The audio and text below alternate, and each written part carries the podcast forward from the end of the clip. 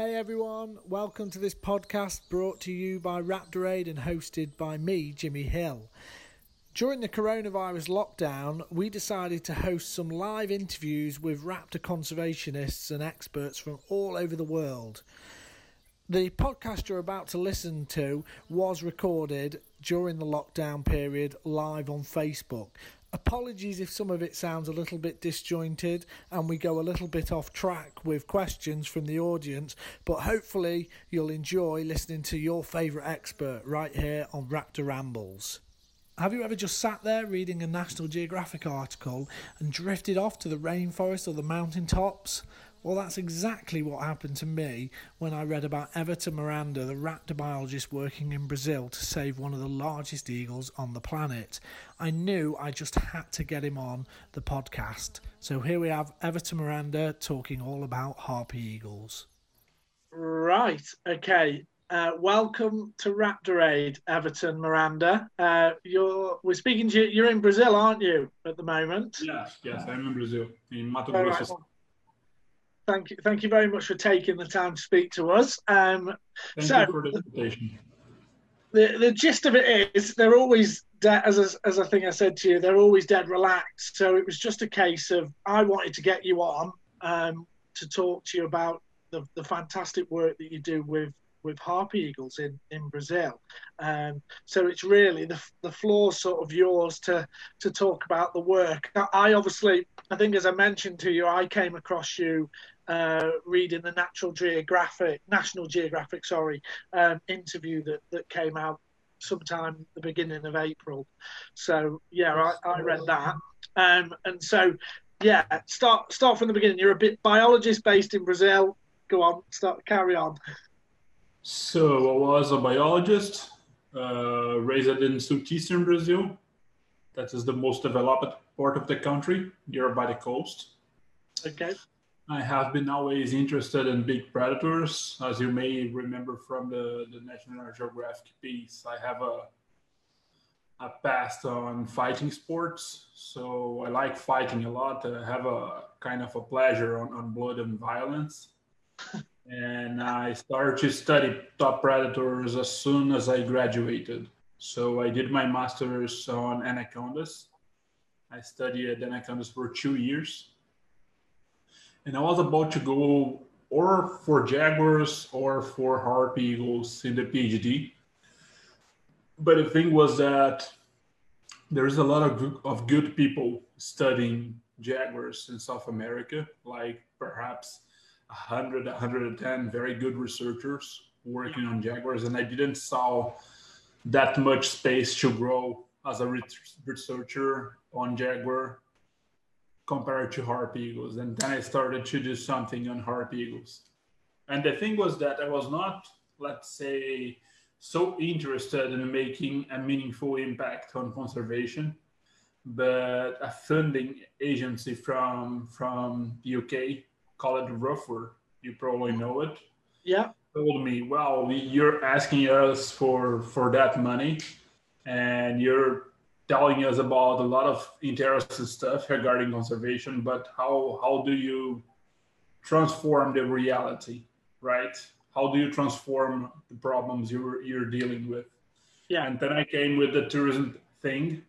That was kind of an adventure in the in the beginning, but it worked perfectly and that's kind of what is happening nowadays we are surfing that wave that functioned well yeah yeah so so obviously just yeah I, I, anyone who hasn't read the article on national geographic i'll i'll put a link up onto onto in the comments or something underneath this.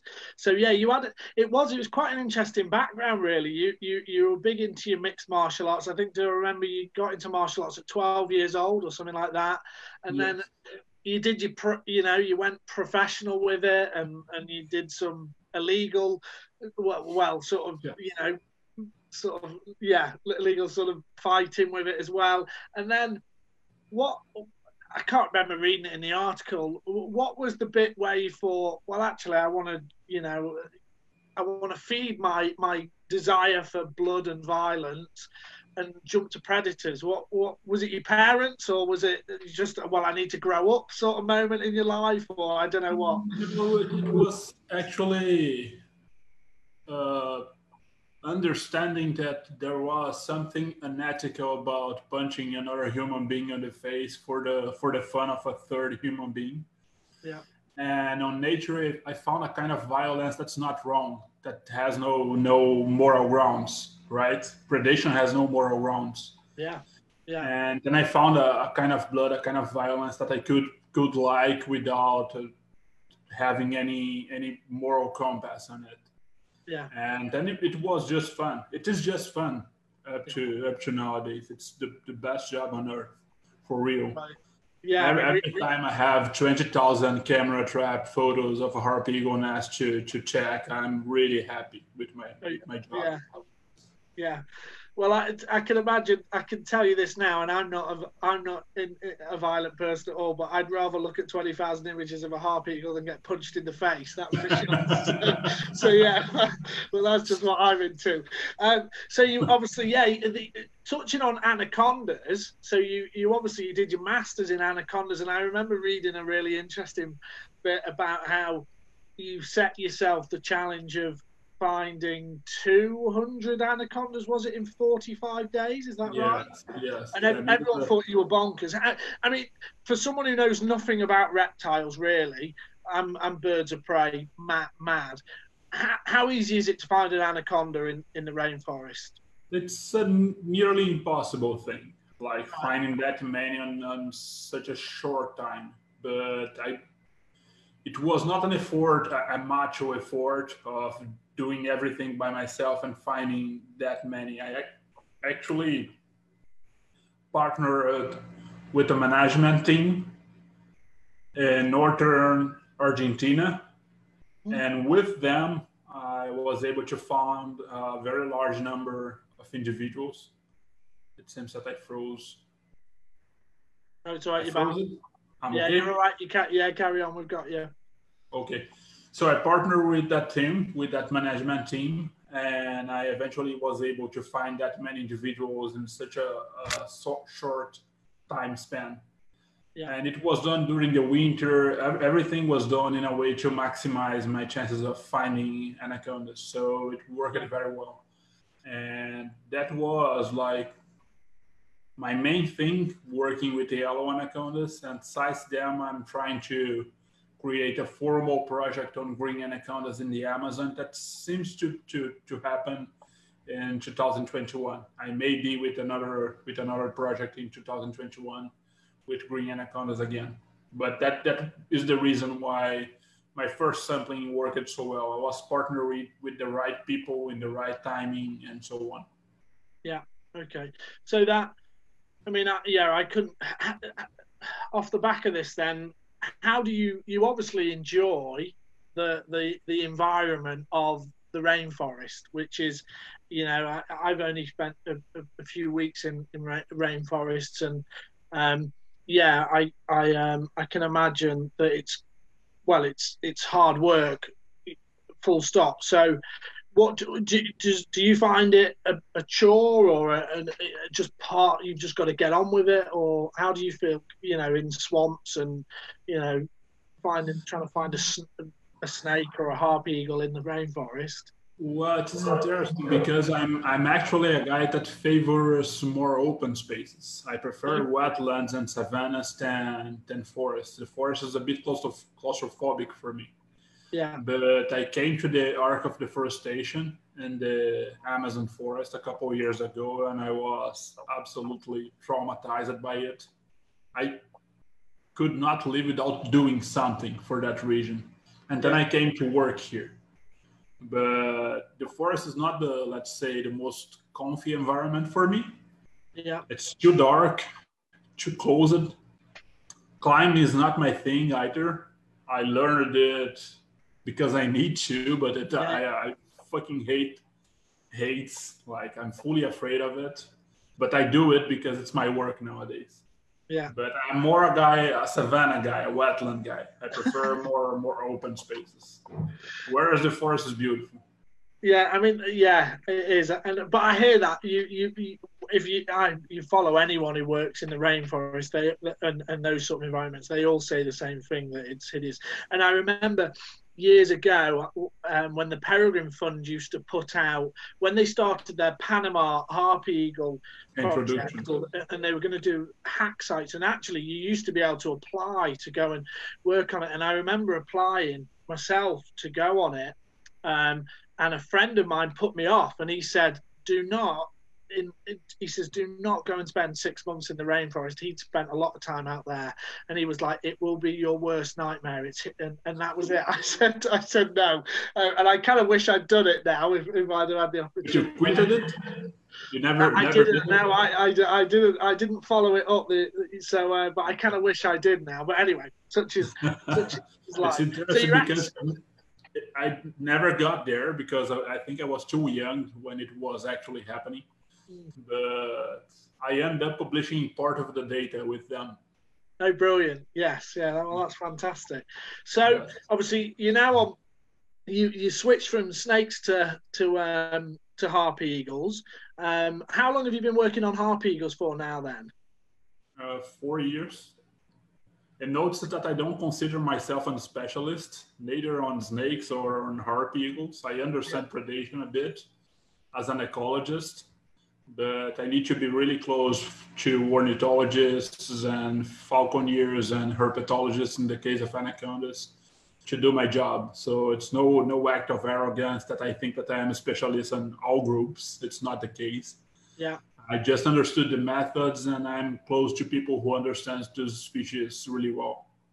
So it's the so it is it's the predatory aspect of it that that attracts you yes. to it, not necessarily the the individual species. But I suppose you, you, you, like anything, you have to have a, a fondness of, of the individual species that you that you're monitoring or working on. Um, so so harpy eagles then. How I mean I mean I'm someone who in in the UK here I'm I'm fortunate enough I spend a lot of time monitoring nests when when we haven't got a pandemic stopping us from going out. Um, and I love it. I love nest finding. Um, I've been fortunate enough to spend some time in the Philippines, um, and and we, I've been to a Philippine eagle nest. And I have to admit, one of my first remarks was, "How on earth have you found this nest?" Because it was in the mid. I mean, it was, and a lot of it, a lot of the forest had been cleared, so it wasn't, you know, it wasn't dense primary forest. But yeah, so how do you find a, an, an eagle nest in a rainforest? It just baffles me, and I spend a lot of time looking for nests. Oh, they are actually nearly impossible to find. Nearly impossible to find.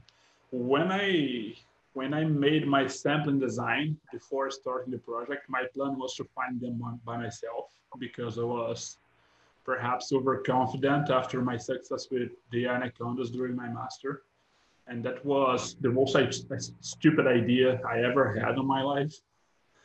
And the thing is that I started walking, doing line transects on the forest, and I would stop every every hundred meters maybe, and do a harpy eagle playback, check the emergent trees with the binoculars, and see if I found a nest.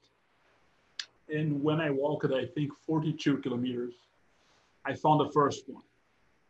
Like it was 50 meters from a road, a logging road. Yeah. It was amazing. Perhaps one of the best experiences of my life. Like going there and I was like, that looks like a harpy nest. And I got under under the nest and there was a, a slot jaw.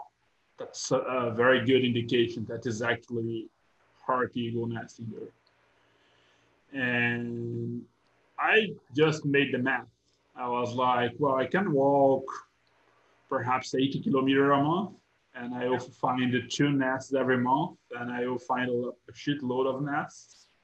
And then I started walking everywhere a lot. I walked, I made perhaps a little more than 400 kilometers of, of line transects and didn't find anything else, like zero, 0 0.0000. I found three harpy eagles, no nest at all. Yeah. And I realized that this was not going to work.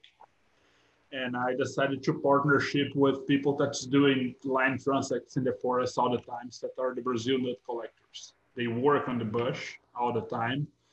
And the main tree for harp eagles to do their nests here, specifically in southern Amazonia, is on Brazil nut trees. It's the main. Main breeding species. And then they, they I offer them a, a monetary reward for each nest they found and I started to to work in partnership with them, which worked perfectly, and they have been finding nests thanks to this time. So by nowadays, I think 90 95 percent of the nests we have have been found by Brazil nut collectors.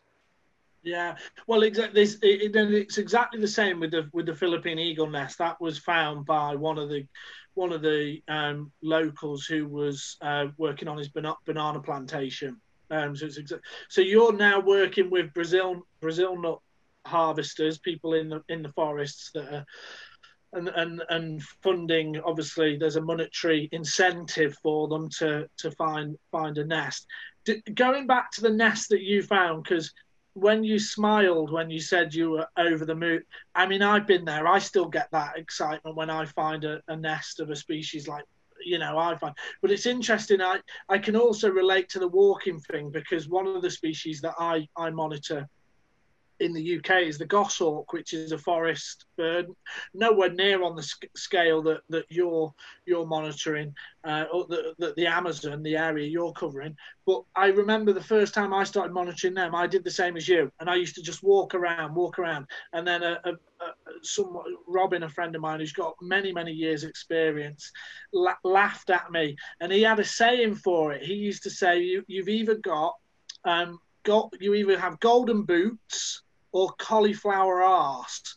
And basically, Golden Boots is these young kids who want to just yomp around everywhere and look and oh, I'll find it. And the cauliflower arse is just to sit outside the, the, the, the forest and watch for the birds displaying, and then they'll they'll show you roughly where they are, and then you go in. And yeah, so so yeah, I learned quite quickly that I needed more of a cauliflower arse than golden boots. Um, with that, do you that that nest that you found? Do you think that was um, luck then, or was it just pure luck? Pure luck. Yeah. It was nearby road, and it's a fucking huge structure. Yeah. A, a tree had felt between myself and the nest recently, so it made just the perfect window.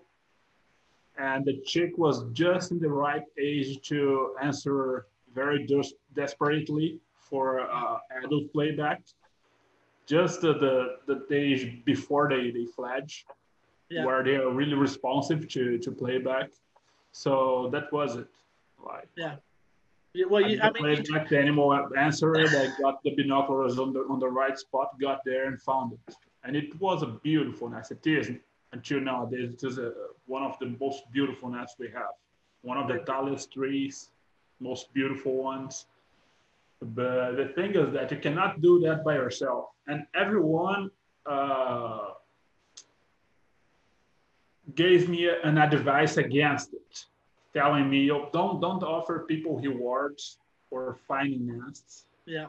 Because that will generate problems. One of them was Rettig, that I bet you know. Yeah, yeah, yeah. And he told me two two stories about it. Not him personally, but Eduardo Alvarez Cordero from Venezuela told me two stories from him working with that kind of, of methods. The first of them was that he offered a reward, a very small reward for people to to find nests for him in Guyana, in northern South America. Mm-hmm. And people started fighting over nests because sometimes it was an indigenous community where more than one generation knew the same nest and the, the ownership was kind of blur. The ownership of it was kind of blur, and yeah. people started fighting and started to write the, the, the names on on the harp eagle nest trees and so on. And started to threaten the, the, the, Eagles because they were not getting a reward and someone else was, and so on. And Neil also has a story of the kind that he came uh, in indigenous communities in Philippines for Yeah. the Philippine eagle. And he told people, oh, I need nests with eggs from that eagle species and so on. And I don't know how much of that is a is folklore or is uh, the actual story. Yeah. But the thing is that Neil came back a couple months later, and people had Philippine eagle eggs, Philippine eagle nests, Philippine eagle feathers all on their homes to show to Neil Rettig. Like they did, didn't, they did found the nest, broke it home, and tried to sell it to, to Neil Rettig later. Don't know how much of truth that story is. But the thing is that I was very careful here from the beginning to establish very clear rules regarding the Brazilian nut collectors about how I would pay them, how I would pay the landowner, and how they could get compensated fairly for it in case more than one person found an ass and so on. And for me here, I never have had problems regarding that kind of subject. I always have been able to share the reward between more than one person Yeah. and to offer the, the landowner a compensation or something like that. So it's working well for me. Oh, brilliant. Okay. And do, do you think that's partly because because you've obviously linked up with um, organize the organisations that, that manage the Brazil nut collecting, or how, how does that work? Is it is, is it an organisation that buys the nuts and dispenses them, or Normally they have little associations and cooperatives that go collecting nuts in the in the forest. And what's what happens usually is that uh, I go to the storage place they have. They normally have a big space to put the nuts while they are waiting to sell it. yeah, and they put those posters on it. And those posters explain how much a nest is worth and why I need it. I explain that's not for capturing the eagles, that I install cameras on the nests. Mhm. It has the number of my permit. I, it's everything right in there. I'm a researcher. I need to do that because of two reasons. Here is my WhatsApp number. Here is my Facebook. Here is my email. If you know anything, please contact me. And I also go to, to same associations and cooperatives and give them small lectures about harp eagles and my work and the tourism. yeah, And they end up learning a bit. And they actually enjoy it a lot because besides the reward I pay them, we also hire them to help us when we are doing tourism.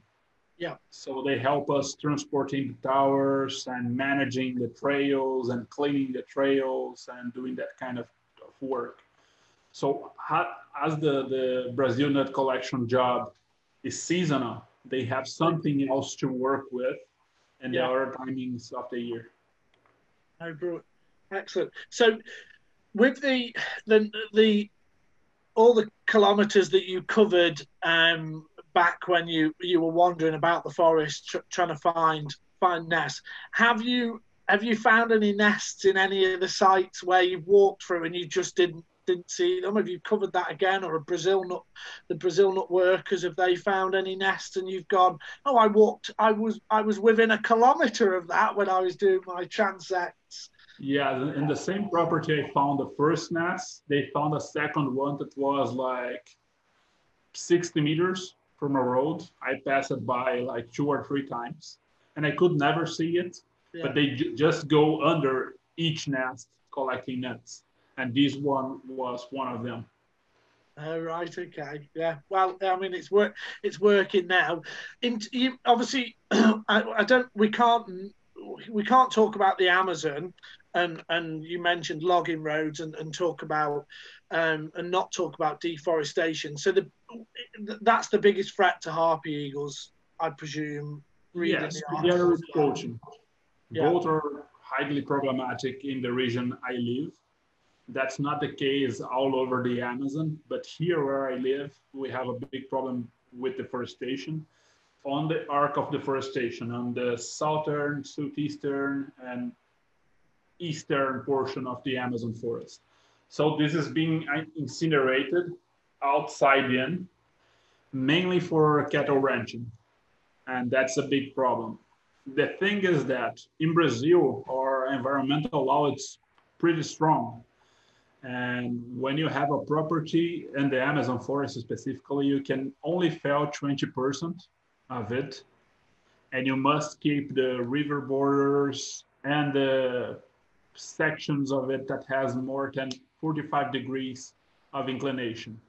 And how much of a river border you must keep depends on the river side size, right? Bigger river, bigger forest, you, you must keep on that. Keep, yeah.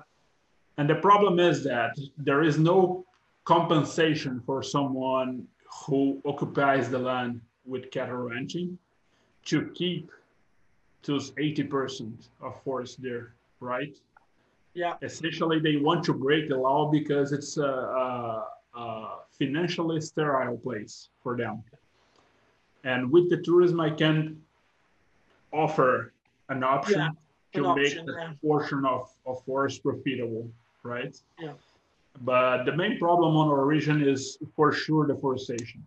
And we are on a on a 10 year record now for forest loss. On the current year, we are on a 10 year high.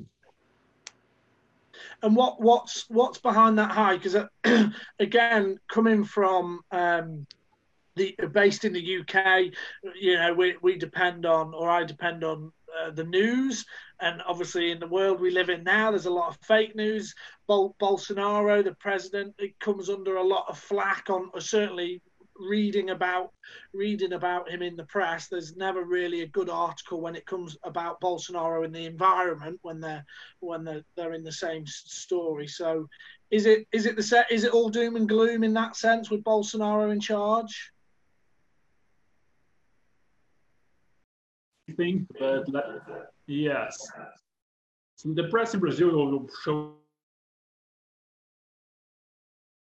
you very political on this discussion.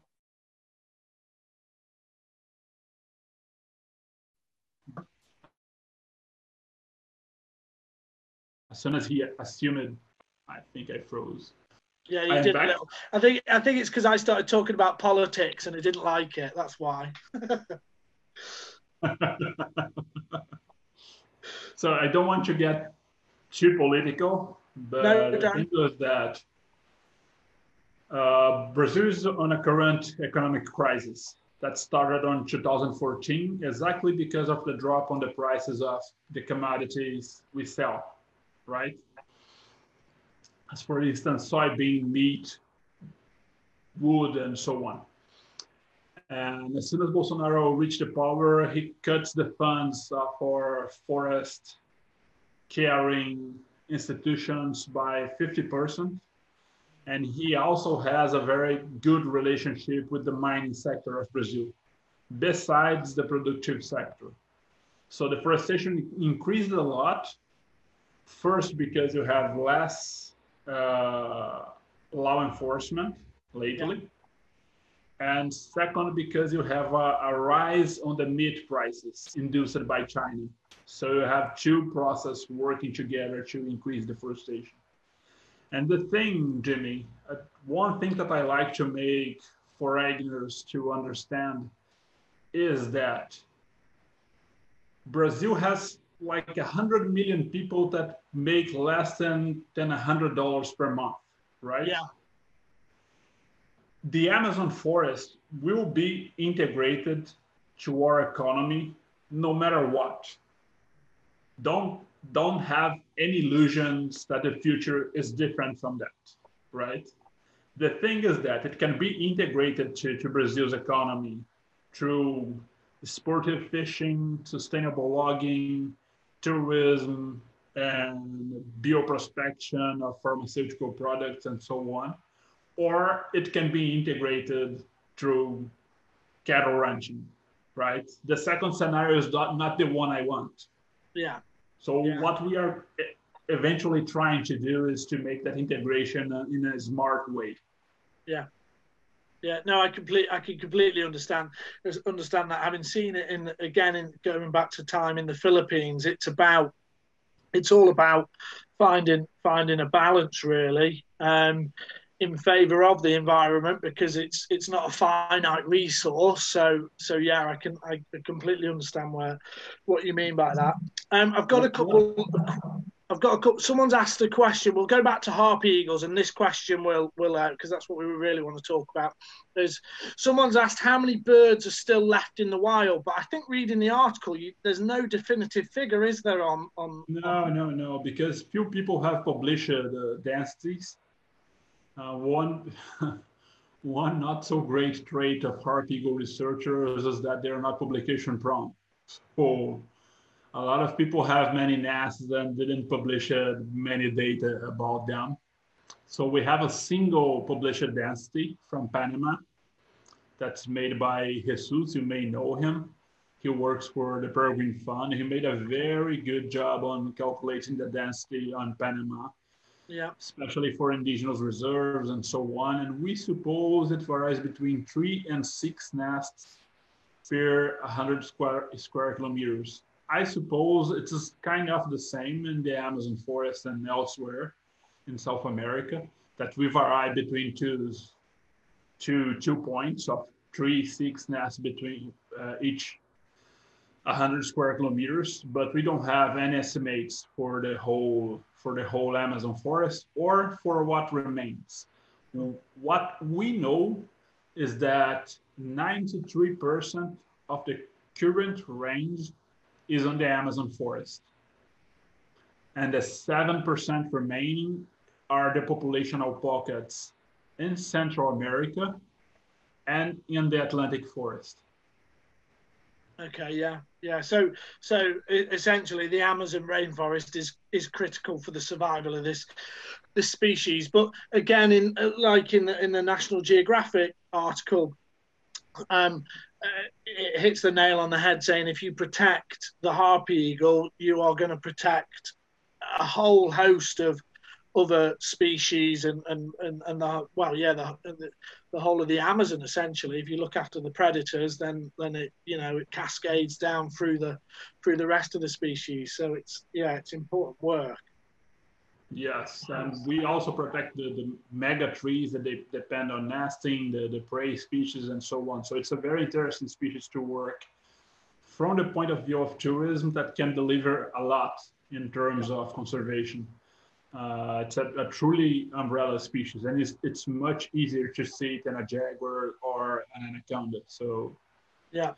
So we'll well we'll come on. I, I will. I, we'll come on to tourism towards towards the end. I, I just want to find out a bit more about harpy eagles. Obviously, you've you've been to a nest. The, the picture that you on your Facebook post that you did earlier the picture you put up is, I have to admit, I, I climb trees. I, I do all rope climbing, and I don't mind it too much. I'm, I'm I'm not too bad at it, considering I'm a bit of a fat lad. But I'm you know I get I can get up a tree. Is that you up the up in the photo? Yeah, it's me. Unfortunately, that, it's me that because that's an epic photo though. That is that is an epic photo. Um, so how high up's that? What what sort of that's in a brazil nut tree is it? It's a brazil nut tree and that one specifically is 35 meters on the first fork on the first bifurcation. Okay. And the average the average here is 33 meters. That's a 10 story building yeah, it's to anyone who doesn't understand. That's high. That's very. that's, that's very high. Very right, hard to survive if you make a mistake up there. Yeah, yeah, yeah. You don't want to make a mistake up there. Absolutely. And so you're up. You're up at the nest. Obviously, these nests are used for for several years. What's the obviously you've been monitoring harpy eagles for four years. Are there any? Have you got any records of nests that have been used year after year after year, going past four years? Yes, they actually use the same nests for decades in a row. Mm-hmm. Uh, we are aware that the harp eagles can live 50, 70 years in captivity. We suppose that they live kind of 35 years in the wild. Mm-hmm. And they nest on the same tree unless something bad happens, like uh, a lightning or, don't know, African bees colonize the tree, that kind of stuff. Otherwise, they stay on the same nest tree. We had a nest here in, in my state, in Mato Grosso state, that had a nest from from 94 to 2015. Wow. In a single tree. And people told me, I'm not sure about that, but people told me, reliable people told me, that the nest that Rettig studied in Guyana in the 60s is still active up to wow. nowadays. Yes. Wow, that's fast. That's awesome. Brilliant. That that um, would be a cool place to to to visit. Yeah, absolutely. That is yeah, that's fascinating. Um, in terms of obviously the adult birds you're, you're going up and what what's the purpose of putting cam because you put cameras on on the nest. What's the what's the main or what are the purposes of putting the cameras on the nest for people who've, who've never experienced this sort of thing before? My main purpose with the cameras is to describe the feeding habits and how does it get impacted by logging and habitat loss right so depending on how much pasture or logging you have around the nest, I can understand how how lesser they are feeding, how less biomass they consume, and how the species composition changes. Tools are my basic interest, and I start camera trapping as for tools regions, but we end up learning much more than we supposed. As for instance, I can do activity patterns activity pattern uh, estimations to tell the tourists where is the exact time they should show up in a tower to see the eagles, for instance, to maximize the chances of seeing one. of course, yeah, yeah, with the with the tourism, yeah. So, what sort of because because harpy eagles, um, anyone who's who's read about them or looked at them on on YouTube or somewhere like that, they're sort of synonymous with the um, sloth, and and you know, there's a very well known, well, a, a, YouTube video of one grabbing a sloth on. What sort of prey? What sort of prey are they they feeding on in, in your area? What what makes up a large part of their diet? Before I start with that, do you know where this sloth grabbing video came from? No, don't tell me it's made up. I don't know. Go on. it's made up, but it's from a time it's from a time it was okay to make stuff up. Right. Okay. Yeah. Fair enough. Okay. Well, ignore that. You've you've shattered many people's illusions of harpy eagles. Um, I'm sure. I'm sure it does. It does happen. So, what what sort of things are they are they bringing into the nest then? Uh, but sorry, let, let, me finish the story of the of this lot. It's a cool one. Oh, go on. Rettig put this lot there to see the harpy eagle grabbing it, and he personally personally filmed it, and he described it. He describes how he did so in the first Harpy Eagle paper published. Wow. It's like one of the last few paragraphs in the in the whole paper. Go to check on it. And he calculated the, the speed of the harpy eagle to, to go grab it and so on. And NatGeo remasterized the, the video like 200 times and nowadays. And that's the story of the single video we have for harpy eagle catching prey. So speaking about sloths, on my study site, as I am in Southern Amazonia, we have like three months of a dry season here. Yeah. And we don't have such a, uh, let's say, constant rainfall on those months and constant air humidity. So I don't have here two-toed sloths oh, sorry, I don't have three-toed sloths here. I have two-toed, and they are not as much abundant as they are in Central Amazonia. So they are still the main prey, but not so common as elsewhere. I would say the normal thing is that 50% of harpy eagle diet is just sloth. And here is like a third, maybe. Okay. Like 30% of the total diet is sloth. And then we have all kinds of other prey.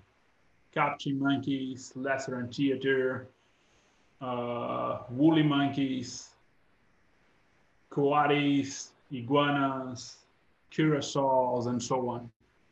Brilliant. Okay. Oh, fantastic. So, what I mean, I'm interested to know this actually. What if you can sort of encapsulate it into a, a, paragraph.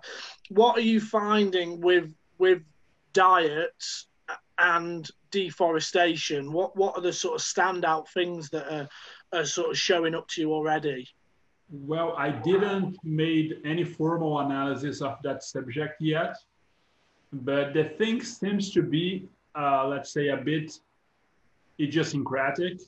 Like each pair of eagles is taking a kind of different solution to mm-hmm. deal with deforestation and, and logging. The thing you observe with logging, the most common thing to observe with logging, is that they start to eat a lot of lesser anteater because logging leaves a lot of wood debris inside the forest that end up having a lot of termite that okay, end yeah. up feeding a lot of lesser armor, lesser anteater, and the harp eagles eat a lot of them. That's the, the case with logged sites, essentially.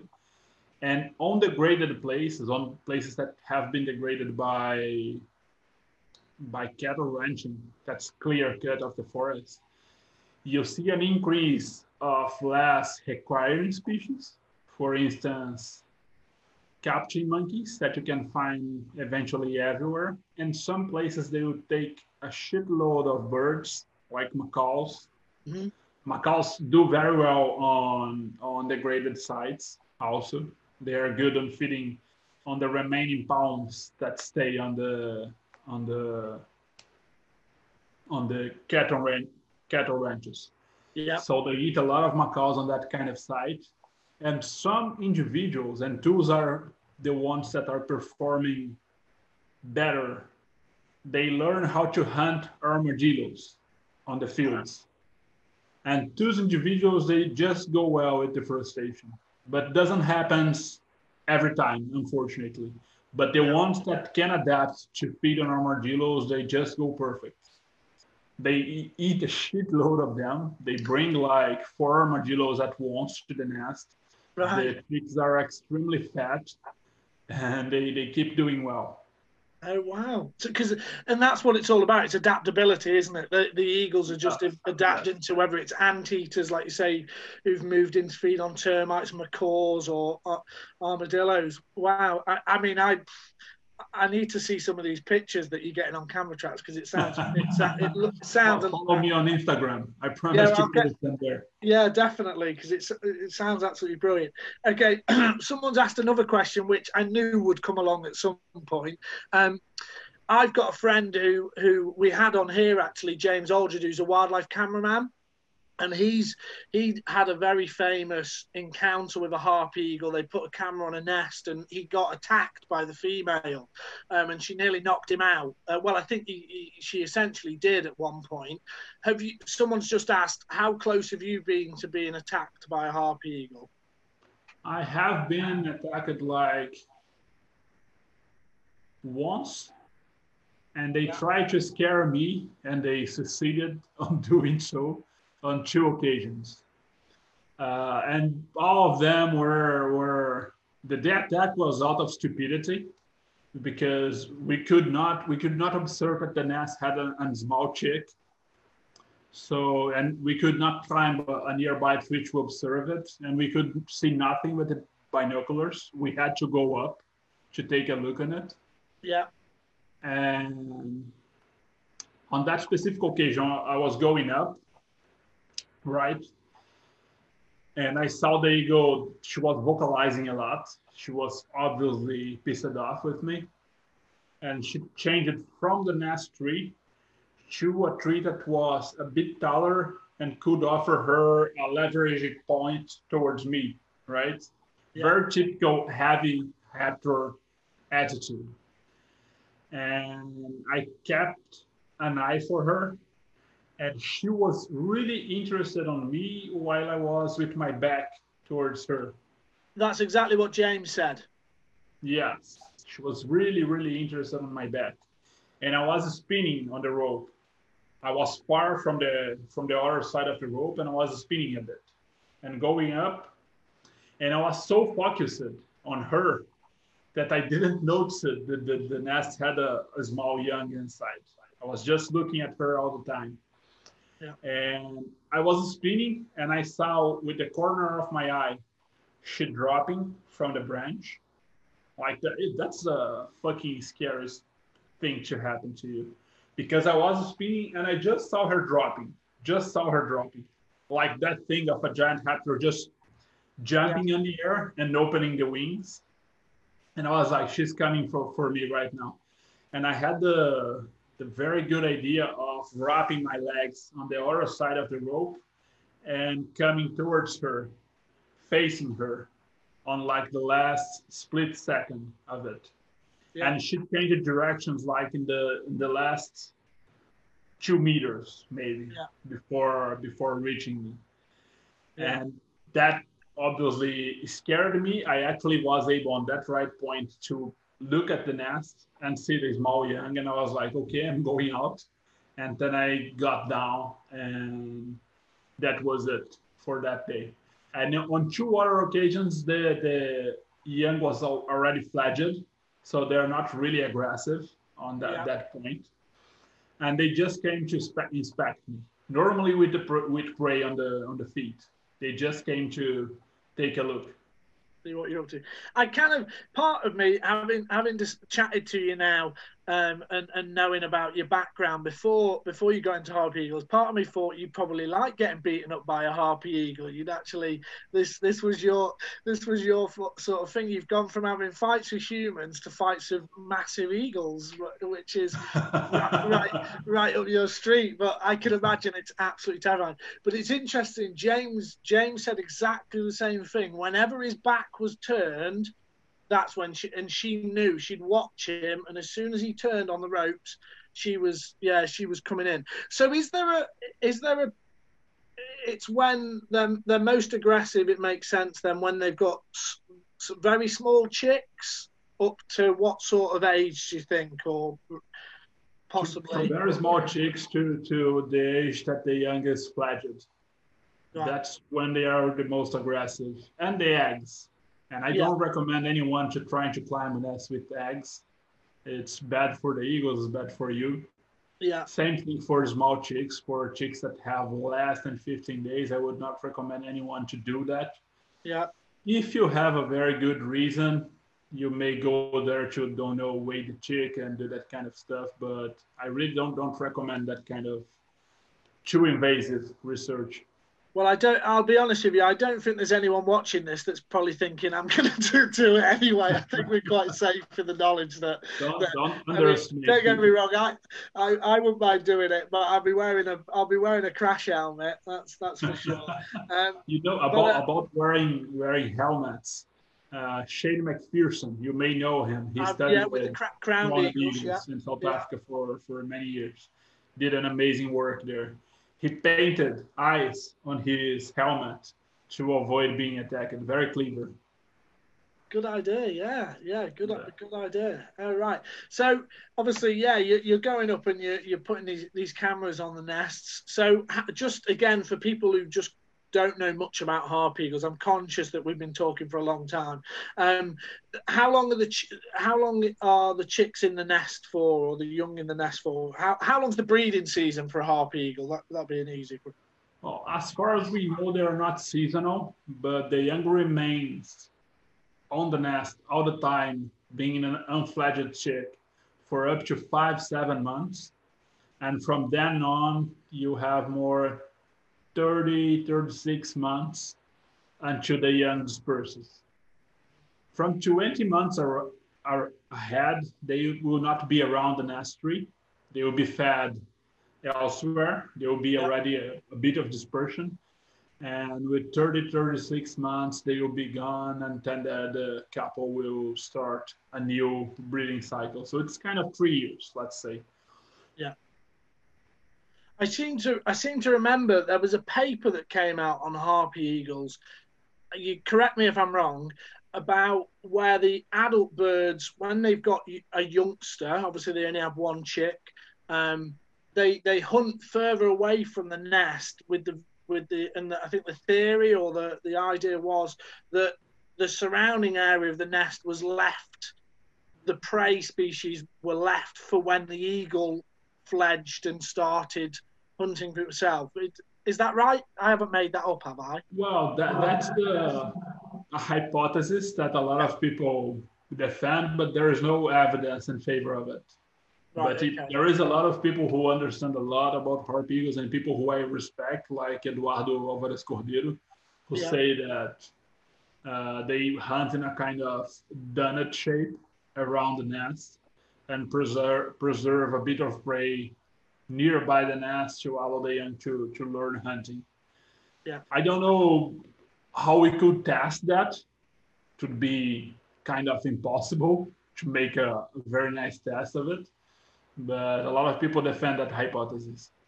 I suppose the only way you could possibly do it is by um, is GPS tagging is if you had two adults that would GPS tagged so you could understand, you know, the distance that they were. And and I was going to ask you actually, is is there anywhere anyone that's doing any studies GPS tagging harpy eagles? Mm, not really. I don't know if the GPS could solve it for harpy eagles. You would need a really high frequency GPS for having that to work, like one one heifer every 15 minutes. I think it's not impossible, but it's not easy and you would need a shitload of of adults equipped with telemetry devices. I would say 15, 20 adults, and finding 15, 20 harp eagles is not easy. Yeah. And no one has managed to develop uh, useful, replicable, cheap technique to trap the adults. So yeah. there is no one working on telemetry on them what we have regarding space use and GPS tagging and so on is with fledged eagles, right? So people got into the nest, put telemetry devices on the unfledged chick, the chick fledged. It takes, don't know, one year, one year and a half to start to disperse. Yeah. And then the telemetry device is not working anymore. So. Yeah, yeah.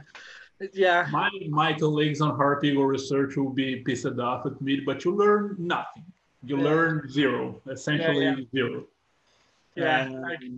you have Peregrine Fund data. They introduced 49 individuals in Panama. They have a shitload of telemetry data about those individuals. A lot of it is, is GPS telemetry. Mm-hmm.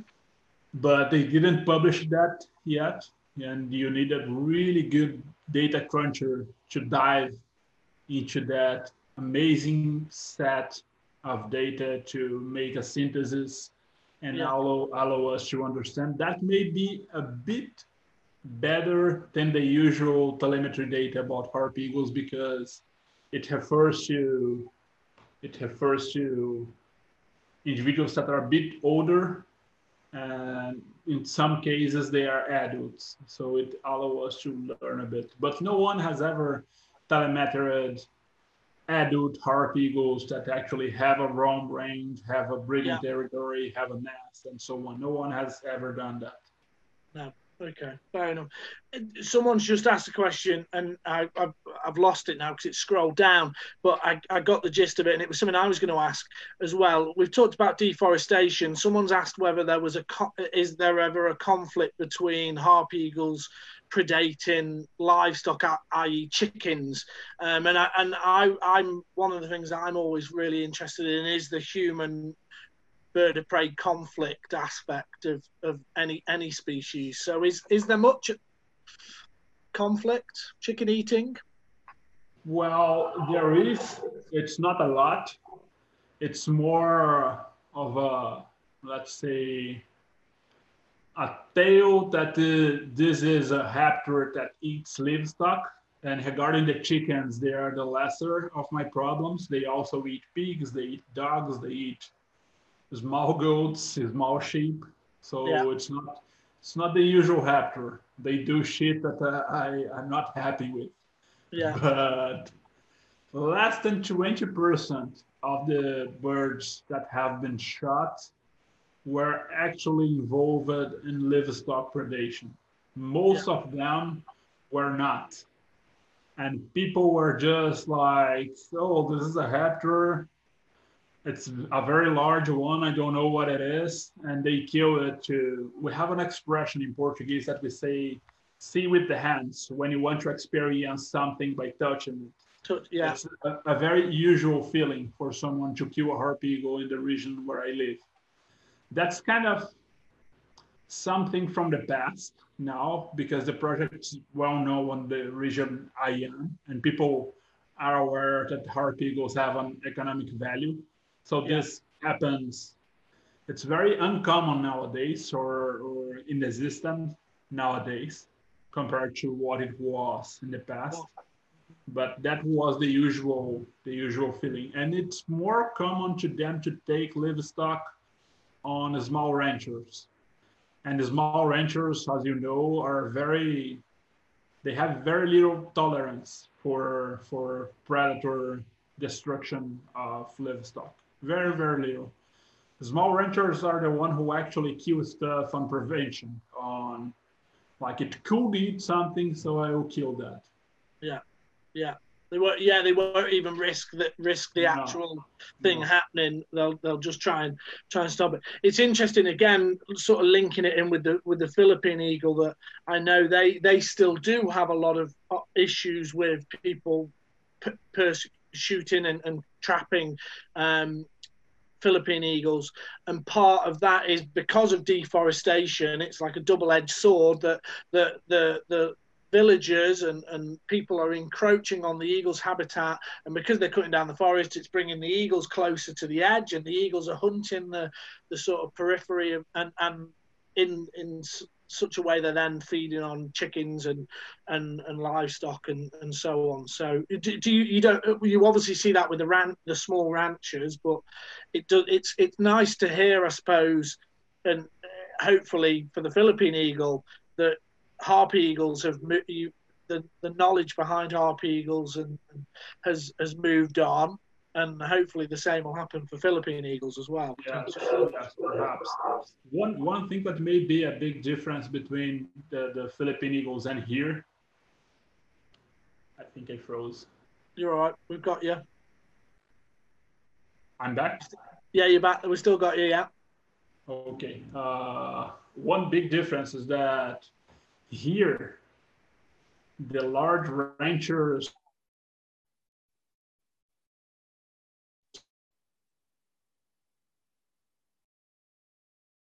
forest. Are you hearing me? Yeah, you you're freezing a little bit, so we didn't get that bit. It's okay again. Yeah, yeah, yeah. You're back again. Uh, the thing is that on the larger ranchers in Brazil, you have the headquarters really far away from the forest. And normally you have no forest nearby. And that creates little opportunity to the harp eagles to, to go prey on livestock. Yeah. But with the small ranchers, they normally build the houses nearby the streams, like 60, 70 meters from the streams so Yeah. that they can ease the, the water collection from the for the for the houses and so on and that creates opportunity to the harp people to prey on the livestock but another trait that made it very very different from the philippines and even from brazil itself is that the region of the arc of deforestation is occupied ethnically by people from southern brazil from migrants of southern Brazil, right? And these people don't eat monkeys, don't eat curassow, paper, tortoise. They are not forest people. Yeah. They raise cattle. They may eat a peccary because it looks like a pig, but they don't hunt like everything that passes bef- before they are the eyes. Yeah. And so there is no food competition, right? There is no one hunting capuchin monkeys to make the, the, the eagles uh, food stressed to the point to be eating a lot of livestock. Just to give you an idea, on those cameras that I tra- that I put on, on, on NAS, up to now I never found any domestic livestock on it. Okay. I only recorded domestic livestock predation by interviews, and in less than 20% of the cases where we we had an eagle being shot. Good. That's that's that's that's positive. That's good to that's good to hear. Right. Okay. I am conscious of time because we've been on for a long time, so we've got to come to the the sort of the great work that you're doing. Obviously, we've talked about the nests that you're monitoring, your early days, and and the work with the Brazil nut um, harvesters, um, and a bit about the indigenous people. Uh, tourism. That's it's because for you, it's all about making conservation work for for for everyone, really, isn't it? If, if I'm right. So, talk a little bit about the, the, tourism aspect then to finish off. So the, the tourism came to my mind as a, a replica or a way to mirror what we have in the same state with the jaguars, right? We have a lot of jaguar tourism in the southern part of that same state in Pantanal. And on the last year, this bought like seven million dollars for the state. Wow. And that's a lot of money. And yeah. the Jaguars nowadays actually value a lot of money. Yeah. So people think twice before shooting one because it's killed a call or, or something like that. Yeah. And I try to replicate that here, but starting with the right foot And what I want to say with that, I was willing to have the, the property owner being benefited by it since the first day, right? So we have a, a, a share from each tourist coming that goes directly to the landowner, right? Yeah. And when we are working in small properties, we also hire the landowner to help us on every activity on yeah. transport and tower building and trail cleaning. And we normally have the tourist on his house to make a snack, taste a, a, local organic coffee, and that kind of activity. Yeah. And they end up making like, if a guy, if a small landowner has a, a harpy nest on his property, he can expect to increase his profit by by 50%. Wow. Yearly. Makes a big difference. Yes, it's a lot of money for them. Yeah. And with the big landowners, it's kind of the same thing, but they will save money and do, do nothing. Like they, they don't need to be with us there. And we normally tell them they, they just give us the eagle and we give them money. Just yeah. don't destroy the forest and we'll pay you uh, a little something for having that forest there. Yeah. And they, and they support that as well. Yeah. Yeah. And it, no, it works perfectly with both with both ends. So um, we have contracts with all people that have nests on their, their properties. We have contracts with them for doing so. You're, so essentially, to get because you're you're working alongside someone, uh, uh, if I believe right, reading the article, um, you're putting up towers um, near to a safe distance from act, an active nest, so that you're almost, based on your work, guaranteed to see a a harpy eagle in, in the wild? Yeah, so we actually guarantee the, the scene based on, on statistics. Remember the camera data I told you? Yeah. So I can essentially calculate how much someone needs to stay for seeing an adult. And we don't sell anything shorter than that. Yeah. And we sell that with a guarantee. Yeah. And we give the person 80% of the money back if he he or she does not see the eagle.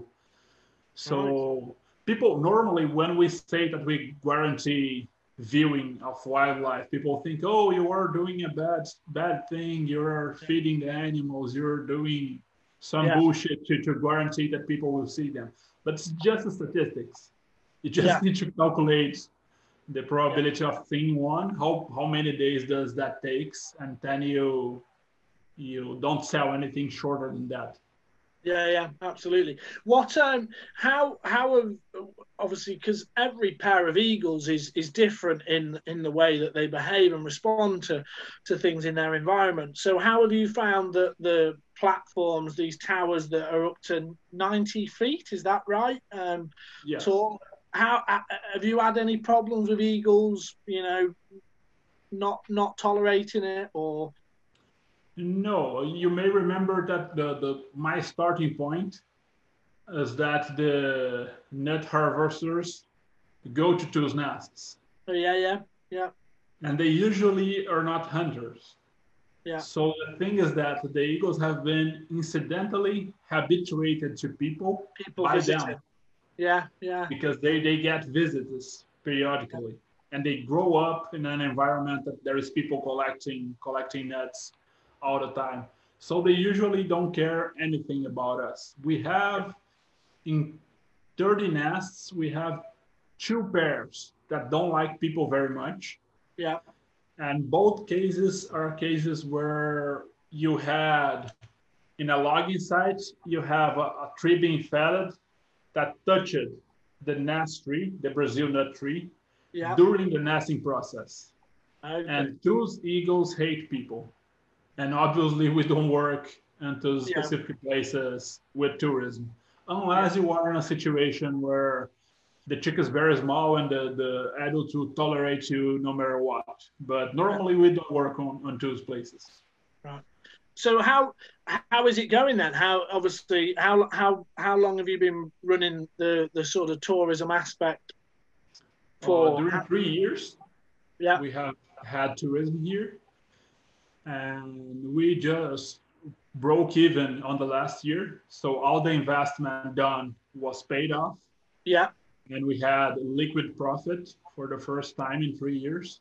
brilliant. Now it's just to, to keep going and increase the, the number of visits essentially, and consequently the number of nests. Yeah. This year obviously will not happen because of the pandemics. Yeah. But we may have a, a longer, long-tailed tourism season because Yeah. by the end of the year we may have things getting back to normal and having visits on the on the Amazon forest again. yeah, So Yeah. the plan from now on is just to, to keep increasing it. Yeah. And I mean, having more tourists and more nests. yeah, brilliant. And and in turn, obviously that that benefits harpy eagles and harpy eagle conservation, and then trickles down and and all yeah, as we've already discussed, has a has a big impact on, on This, this allow the people from the Amazon to own and drive conservation, not to be told by someone else in a developed country what they should be doing, right? Yeah. It's a way of generating concrete value from it, not Yeah. saying stuff that the, the forest is cool and it's important and climate change and so on. It's just a way to, to offer something very concrete and very immediate for the people. Yeah, and and that's one of the reasons why, again, I, I fell in love with the work in the Philippines with the Philippine Eagle Foundation because they're essentially empowering the the locals, the indigenous people, to protect the forest, to look after the forest, to to to work alongside the eagles because that's the only way you're going to conserve these places is by empowering these people who live alongside them. Not like exactly, not like someone like me sat in the UK dictating to to another Don't feel country. Yeah, exactly, exactly. It's- making a protest against deforestation. Yeah, exactly. Right, Everton.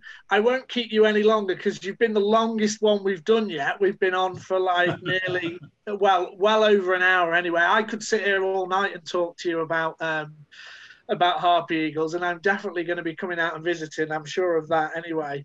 Um, but I'll probably watch you go up the tree. I can let you Um, climb. Yeah. um, but yeah, thank you very much for taking the time to chat to us. I will I'll put a link up to the National Geographic thing and if you've got any other websites or anything you want to share, um, I- let me know. I'll put it I up. don't have a website, but in case someone is interested in coming here to see the eagles, someone who is interested in in wildlife photography and tourism, you can visit southwild.com. That is the tourism company website, and you can book a trip with them. And I have a, a little Instagram page if anyone is interested in seeing harpy eagle photos from time to time. Yeah. Uh, we, I post uh, camera trap photo there. So you can find me on Instagram. And that's it, I think. Thank you so much for, for inviting me. It's nice to have the word around. No, it's a it's a pleasure. It's an absolute pleasure. Uh, right, I'll I'll put that on. I'll put South Wild on on as well. I'll share that, and I'll I'll fi- I'll find you on Instagram, and I'll share that with people so they can uh, they can have it. Right, I'll end the live stream now. Thank you everyone for tuning in. We've got um, we're in India on Tuesday. We're talking about black kites in, in India. Right, cheers.